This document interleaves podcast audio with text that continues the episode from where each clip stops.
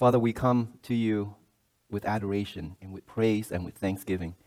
For you are a God who is beyond our imaginations. What we can say or formulate with words or even our minds can conceive is pale in comparison to who you are. We can never come to a place where we understand or comprehend you fully. But Lord, may we see a glimpse of your glory today, that we may know what is our purpose and what is our lives destined to be as we look forward into the future, into the plans that you have for each one of us. You said they are not for evil, but for our good. So I praise thee, Lord, and I magnify your name in this sanctuary, in this place. May every thought, every mind, every perception coming from our minds be captivated by the Lord Jesus Christ and by your Spirit today, and put us under the teaching of the Holy Spirit. And in your name we pray. Amen. In Jonah chapter 2, verse 9, "But I will sacrifice unto thee with the voice of thanksgiving. I will pay that I have vowed. Salvation is of the Lord." Voice of thanksgiving. When we think about thanksgiving, we think about what God has done, and rightly so. We are grateful for the things that we have received from God. But I want to turn your mind not to the things that God has done, but who He is, who God is in our lives. And the song, or the thanksgiving, the doxology of Jonah is about the future, is about the character of God, is about who God is, and not what had happened to him. What had happened to him led him to a place where he recognized the loving God, the character of God, the God that he ran away from.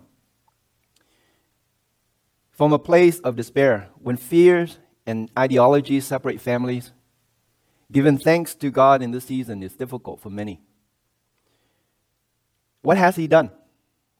Why is this virus still raging and surging and ravaging families? And not to mention the physical difficulty that people are going through, but the division in the families, the different ideologies of how we think, and our different constitution that makes us our psychological understanding and position in which we take, and we want things to look the same as how we perceive them. And so when people have differences in opinion, we get agitated. And our society is not so ravaged by this virus from a physical standpoint, but we are ravaged from a psychological and a mental standpoint, because it's dividing the church, it's dividing families, it's tearing us apart. What is there to give thanks to God for? How has this year been worthy of thanksgiving? What has God done? For Jonah, thanksgiving did not come when they threw him overboard. Did not come when he thought about being swallowed up and actually ended up in a fish. It's undeniable miracle that he's not dead right now. But yet, in this place of despair, in this bottom of all the places that he can be, this filth ravaged destination, this is what he said: "But I will sacrifice unto thee with a voice of thanksgiving." What is it about this prophet that we can learn from? How is it that he is able to give a sacrifice of thanksgiving unto God? He must know God in a way that none of us do. He must have some kind of knowledge that we lack. There are reasons for Jonah and for many of us today, when we look at our predicament, to be angry, to be upset, to rail against heaven. Yet, this short doxology, he offers us a profound insight into who God is, the character, the attributes, the love of God. And so he offers thanksgiving, not for what he has done that caused him to be in this predicament in the first place, but he's giving thanks to God for what God will do, because he knows that God is good, even though he disagrees vehemently with God, what God will do. He gives God thanks. Sacrifice, giving thanks unto God from a place of misery, is true thanksgiving. When there is no visible sign of deliverance at all. How is Jonah going to be alive after this? How is he able to say, "I will pay that that I have vowed. How is it? He must have some sort of foresight. Well, because he's a prophet, he must have some kind of foresight. But I don't think so. I think he's just like every one of us. We don't know what the future is. But what we can say comes from what we believe who God is. And he said, I will pay, meaning God will deliver me. There is a message that God has placed in me that I must deliver, even though I don't agree with it. I don't agree that these people, these wicked people of Nineveh, should be saved. I don't agree that God should spare them. And yet, I have a vow to God, and God has placed a mandate on me. And I know that God is faithful. And until I deliver that message, I will live. That is the purpose for my living, is to deliver that message. And that's it. So he believed that he will pay what he has vowed to God, because God is faithful, not just to keep him alive for the sake of running away from God, but God's keeping him alive so that he can fulfill the mandate that God has for every person who calls themselves servants of God. And so he said, I will pay that vow. This is a word of prophecy, and it's also a word of faith. It is a word of thanksgiving, knowing that God will perform that which he had and he has given to him. Unless we believe that God is good and that his mercy is everlasting, we should give up faith and live like the heathen. Unless we believe that God is a God of mercy and of peace and of love, let us offer indignant resignation. Let us raise our voices and our fists and thump the air and tear down the altar of God, because the Creator seemingly has left us. What's filled society today? Fear and agony. Seems like God has abandoned Nineveh. Seems like the voice of the prophet is not there. The church has ran away. God says, go this way. And we say, no, these people are wicked. The psalmist says in Psalm 27:13, I had fainted unless I had believed to see the goodness of the Lord in the land of the living. It's not what we have seen, because we're human. What we have seen, we quickly forget. Or we claim it as our own invention or merit. We live in a world where you must show something. People must see some production, some work, some creative efforts that come. You have to show it. They can see it, and then they can double tap on it. Show me, and then I will give you the like that you're looking for. Show me. Show me what you got. Show me how you have been great and wonderful and marvelous, and I like you. That's the world that we live in now. So we look toward heaven, and we look toward God, and we say, God, show me, and then I will give thanks to you. Show me what you can do for me, and then I will give thanks to you. We've become so cynical. People have been mean. People have been hurtful. And that's the experiences that we have received throughout our lives. And so we look at God and we say, God, if you are so merciful, well, then show me. Show me how you have been merciful. Show me. Wipe this virus, and then I will praise you. Take away all of this darkness and show me the glorious light. Then I will praise you and I will thank you. Because that's the new world order. We give praise, we give thanks, we give adoration after we have seen visibly. It's not so in the scripture. It's not so with people who have followed in the footsteps of the faithful ones. And they say, I have faith in a good God.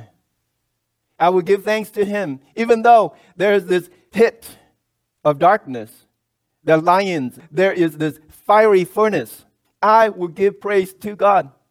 If I perish, as they said, I perish.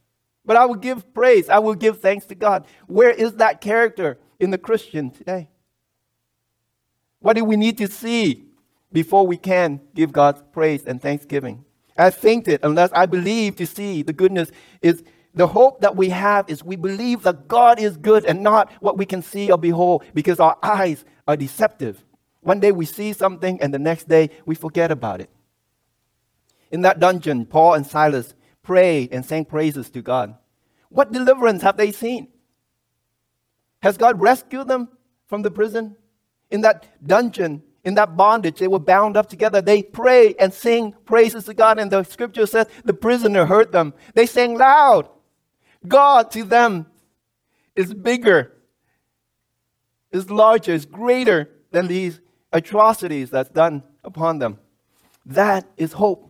That is what I'm thankful for, is the capacity that God can raise up this dirt and made it into a thinking, conceivable human being, turning again in the places of despair to praise God and to sing glory to Him. How could a song come from two prisoners who've been unjustly bound, thrown in a dungeon without sentence? Because they know that their work is not done. They know that God has a mandate and God will fulfill. Paul, fear not. I have sent you to Rome. I've sent you to Caesar. And there you will preach my gospel. And so the Apostle Paul says, okay, I believe that. And I rejoice in that. Because God is faithful and just to keep what He had promised. Do you believe or you must see? The Bible says, blessed are they that have not seen yet believe. Do you have that kind of faith? And we live in misery. They trusted in the gospel that caused them to be abused. The cost of things pertaining to God is high. They did not know, they did not look for the praises in men, but they know that their reward is in heaven. They trusted in the Lord Jesus Christ and not in some jailer who is able to set them free or some magistrate. They're acknowledging God's mercy before receiving deliverance. That is faith. That is true thanksgiving. Luke chapter 6, verse 22 and 23. Blessed are ye when men shall hate you, and when they shall separate you from their company, and shall reproach you, and cast out your name as evil for the Son of Man's sake. Rejoice, he said. Rejoice ye in that day, and leap for joy. For behold, your reward is great in heaven. For in like manner did their fathers unto the prophets. Rejoice. Rejoice, leap for joy. This can only come when you have faith, because the righteous shall live by faith and not by sight. It's not what we see that causes us to be happy or sad, and they can, but they shouldn't. But it's our faith in a good God. It's our faith in a God who can do exceedingly beyond that which we can imagine. That is our joy. That is our laughter, gladness, like the psalm that Jana recited this morning. Then our mouth filled with laughter and our tongue with singing. And then we will say to the heathen, the Lord has been good to us. Indeed, the Lord has been good to us. They're in captivity. They're in bondage. They look toward a God who is good and they give thanks to Him. Then our mouth will fill with laughter and our lips with singing. Salvation is of the Lord. 2 Timothy chapter 2, verse 10. Therefore, I endure all things for the elect's sake, that they may also obtain salvation which is in Christ Jesus with eternal glory. The Apostle Paul has a gospel formula. He knows that God had saved him for a purpose. And what he goes through in his life ultimately bring one thing, and that is God's salvation to those that He will reach. That is God's purpose. And that is why God saved the Apostle Paul. What is your mandate? Is it to survive? Is it to eat and drink and be merry and tomorrow we will die? Is it to get into the colleges that you want? Is it to get the jobs, the money, the security, the families, the houses, the cars that you want? What is your mandate? What is your heavenly mandate? What has God designed you to be? What is your future? How will this all these things transform you into an instrument of salvation? The Apostle Paul said, I endure all things because God has a mandate on me. So throw me in prison, I will pray and I will sing praises to him. Because this is the part of the journey. Without going through the fire, you won't know whether it's going to burn you. But the Bible says that God will preserve the righteous. Do you not believe? Will you not come out the other side if God wills? But if God does not, like the Hebrews, if God does not, then praise be to God. We will not bow. Do you have that kind of faith? Is there that kind of Do you understand the mandate that God has for us? It is God's salvation. It is to bring salvation, which is in Christ Jesus with eternal glory. The Apostle Paul said, we give thanks to God not because of the comfort and the joy that we receive today. And thank God when we do. But let me offer you the eternal weight of glory. The joy in knowing who God is and not what he has done. What he will do for you. Because we understand who he is. Romans chapter 8 verse 18. For the sufferings of this present time are not worthy to be compared with the glory which shall be revealed in us. It's pale in comparison. The Apostle Paul knows something that we should learn. Nothing in this life, the Hebrew of Hebrews, is touching the law, blameless. No one is like the Apostle. He can walk anywhere. He has the Roman citizenship. He can do anything he wanted. But those things that were gained to me, I counted loss for Christ. Yea, doubtless, I count all things but loss for the excellency of knowing Christ Jesus, my Lord. Sufferings at this present time are not worthy to be compared with the glory which shall be revealed in us. There is an eternal glory. There is a glory that God has prepared for those who finish this journey. We are in a race.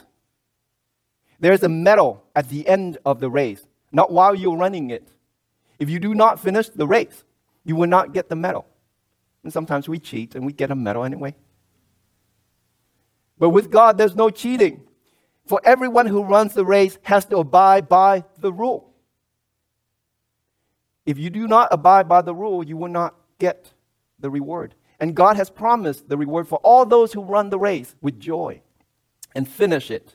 So our reward is not while we're running. Our reward is in the end. Will you finish? This is why we give thanks to God, because we know that this race is not in vain. This fight is not in vain. I fight and I run so that I might attain, the Apostle Paul says. So run, knowing that God will be at the end. The Apostle Paul says that I might apprehend that for which also I am apprehended of Christ Jesus. The high calling of God. Let's look at the prophet Jonah again. He had an instruction from God. And God has said, go and deliver a message I have to the people at Nineveh.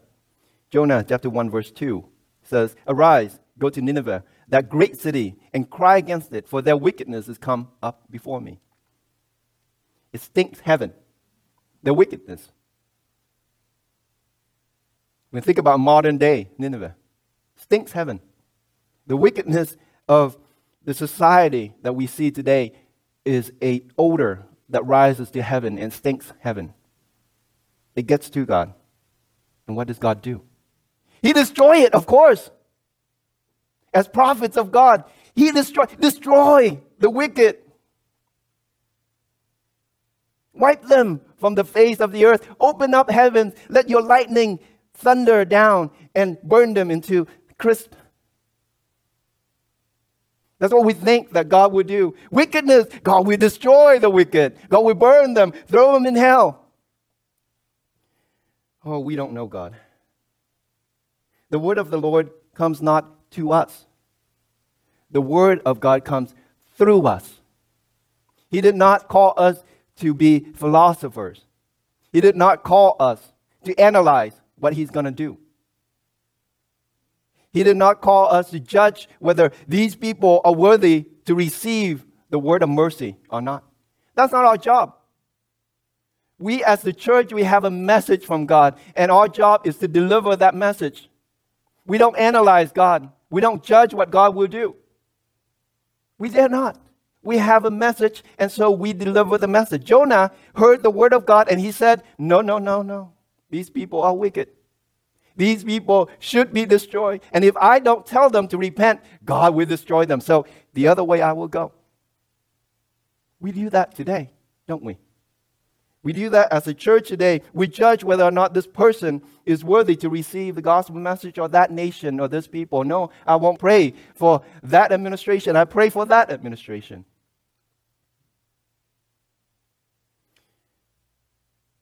Jonah hated the Ninevites. They persecuted the Jews, his people. He didn't like them. Their wickedness is abhorrent to him. And he wished that God would punish the evildoers. We hear that today a lot. I hear that. And every time I hear that, I'm sad. We're not God. We don't know God. We have a message. And God's message is not one of wrath. And as a church, and some of Christians retreat themselves into the higher places and watch to see the destruction of the wicked. How wrong is this image? We want to see the terrifying wrath of God display, and we sit there and what? Enjoy it?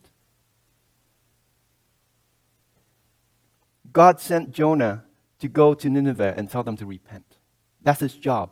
His job is not to analyze God. We are his agents of grace, not of wrath. Here is the heart of God. Ezekiel chapter 18, verse 23. Have I any pleasure at all that the wicked should die, saith the Lord God, and not that he should return from his ways and live? This is my God. This is God. God is saying this, and he's using his name, saith the Lord God. He's using his name, that same name that God revealed to Moses at the burning bush. He's saying it. This is me. I am speaking this. I am saying this. I have no pleasure in the death of the wicked. We should not have any pleasure in the death of the wicked. We have a message, and the message is God is the God of salvation. I will tell you who that God is. God has called us to be agents of his grace, not of his wrath. We have nothing to do with his wrath. We cannot deliver wrath. We can only deliver the gospel, and it is called the gospel of the grace of the Lord Jesus Christ, not the wrath of God. His mercy pursues us until we are found at our dead ends. You see, Jonah couldn't go no more. He thought he hid himself really well from God in that boat, in that ship. And the storm came, this tempest came, and he knew, God found me. He came to the sailors, and he says, God is after me. The only way for you guys to be saved is chuck me overboard. And they said, no, we cannot kill an innocent man. Oh no, Jonah is not innocent. But they didn't know that. So God pursues us, and calamity, bad things happen to us along the way. Take it as God's pursuit of you.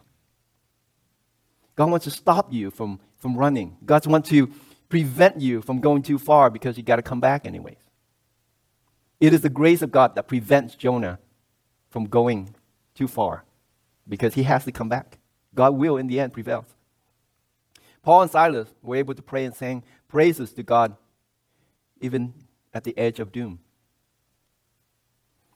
because they understood God's love for them. Surely, if God leaves them to die there in that prison, God is good. That is the end of the journey. And indeed, Paul died. He was executed. But he said, gladly, spend and be spent for you.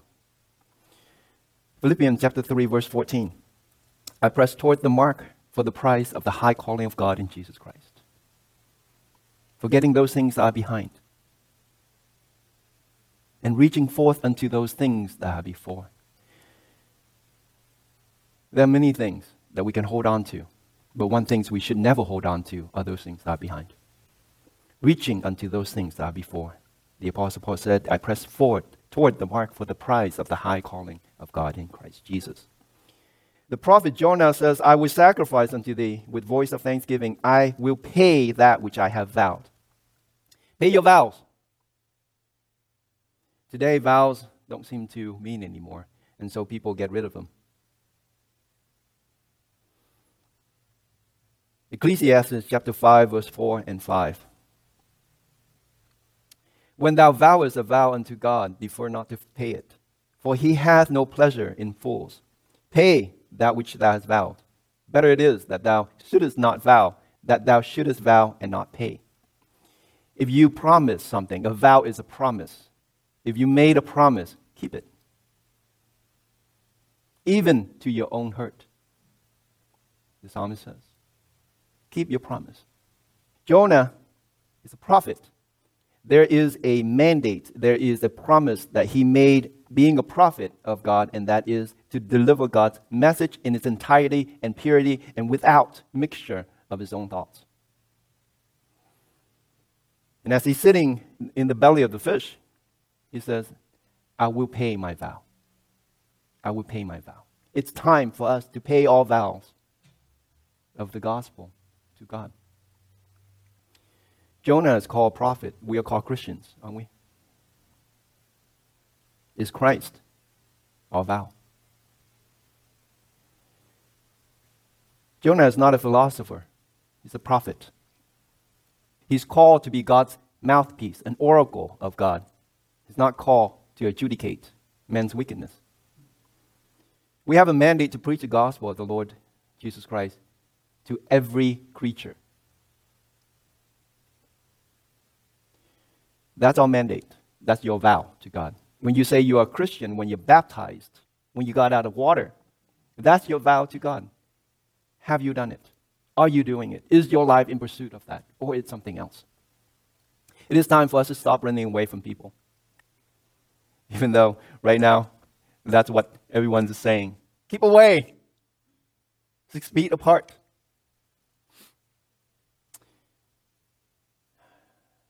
You find yourself in that dark place. There's no one around. Let's turn to God and ask Him for a chance to pay our vows. Let's pay our vows to God. God does not abandon us. God will not abandon us. If it were any human being or king or master, and Jonah did that, that's it. Jonah is cut off. Jonah is hunted down and killed and set an example. But that's not our God. Our God is different. God does not abandon us. Christ has not abandoned us. Neither did he cast off this generation, although we really like that to happen. That he would cast off this generation to wallow in their own hubris and foolishness. Jonah prophesied that he would pay his vow to God and true to a prophet's calling. The fish vomited him and he didn't die. And he ended up in Nineveh. God granted our request when we give thanks to him, knowing what he will do, not what he has done is the evidence. But we must trust, have faith, what God will do. 2 Timothy chapter 1, verse 12. For the which cause I also suffer these things. Nevertheless, I'm not ashamed. And here, listen to this. The Apostle Paul says, for I know whom I have believed, and am persuaded that he is able to keep that which I have committed unto him against that day.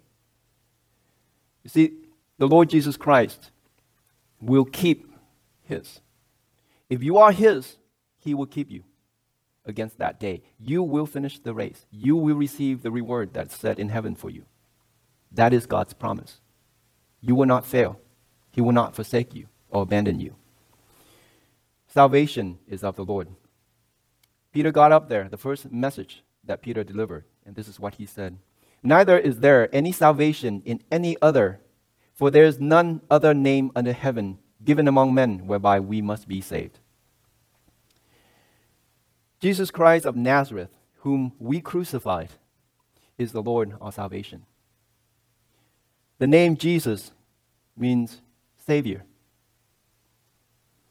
Peter proclaimed the gospel message, sets in motion what subsequent generation until us today, you and I, we need to continue to declare. Jesus Christ is God's salvation.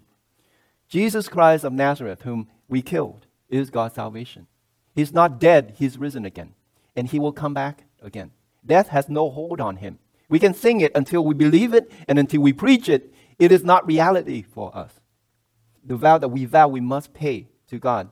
Jesus Christ is the Savior of the world. We cannot determine and we cannot judge who should or should not receive it. We have a message. We must deliver that message. And where you are right now, in the dark place, in the difficult place, in the bottom of some pit, give thanks to God, knowing that Jesus Christ will perform that which he had promised he would do in your life. He will not fail. He will not fail you. Give thanks to God. A message of thanksgiving is that God will not forsake us. He promised he will not forsake you.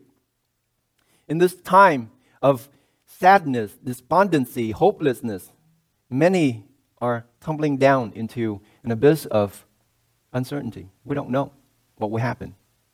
Don't put your trust and your hope in what will come tomorrow. Put your hope and your trust in the God who makes tomorrow and the day after and all eternity. Put your hope in the trust who loves you, in the God who loves you and who cares for you and who brings you from the place of despair into a place of glory. And I'm not talking about some kind of physical gratification. I'm talking about your chance to deliver the gospel message and see people come to salvation. That's what brings joy to God, is that he does not wish that we would perish and die, but come to repentance and into salvation. For the same manner, his name, Jesus' name, means Savior. John chapter 3, verse 17. For God sent not his Son into the world to condemn the world. So many Christians talk about condemning. God did not send his Son into the world to condemn the world, but that the world through him might be saved. This is God's heart to save us. You see, when the angel sinned, there is no salvation for them. When they sinned, they immediately cast into the outer darkness when the angel sinned. But you and I, God have mercy on us. God say, repent, and I will forgive you. How can we hear the word of penitence unless someone say, repent? Unless I and you go out there and say, do you know that God loves you? Do you know that if you repent, you will come back to God? It is through our voice. It is through our witness, through our testimony. We need to be the oracle of God. We need to be the prophets that will go out there in these times and tell people that God loves them. He does not wish for them to die. Let us give thanks to God, our Savior, the Lord Jesus Christ. Give thanks because what he will do. You will see time will go by and this will be a remnant of history. You will look back into 2020 and you will ask yourself, what have you done? What have I done? Did I withdraw myself into a corner and moan my calamity? Or did I rise in this occasion? Did I prepare myself to be an instrument of righteousness to deliver the gospel message? He is good. God is good. His mercy endures forever. By him, therefore, let us offer sacrifice of praise to God continually, the apostle says. That is the fruit of our lips giving thanks to his name. Father, we give you thanks. We give you glory and praise and honor to your name. May your glory shine through each of us in this place that we dwell in this obscurity, that we don't see what is beyond the wall of this prison that we ourselves constructed and put ourselves in. Let us put our hope, Lord, in you. Cause us to have the faith. Grant us. Holy Spirit, come and give us the unction, the hope that we one day, Lord, will pay our vows to you, knowing that you have a mandate for us. You have a calling for us. You have a ministry for each one of us. That we are no longer shut up in some fish belly, but that you have called us from darkness into light to deliver the gospel that you have for this generation.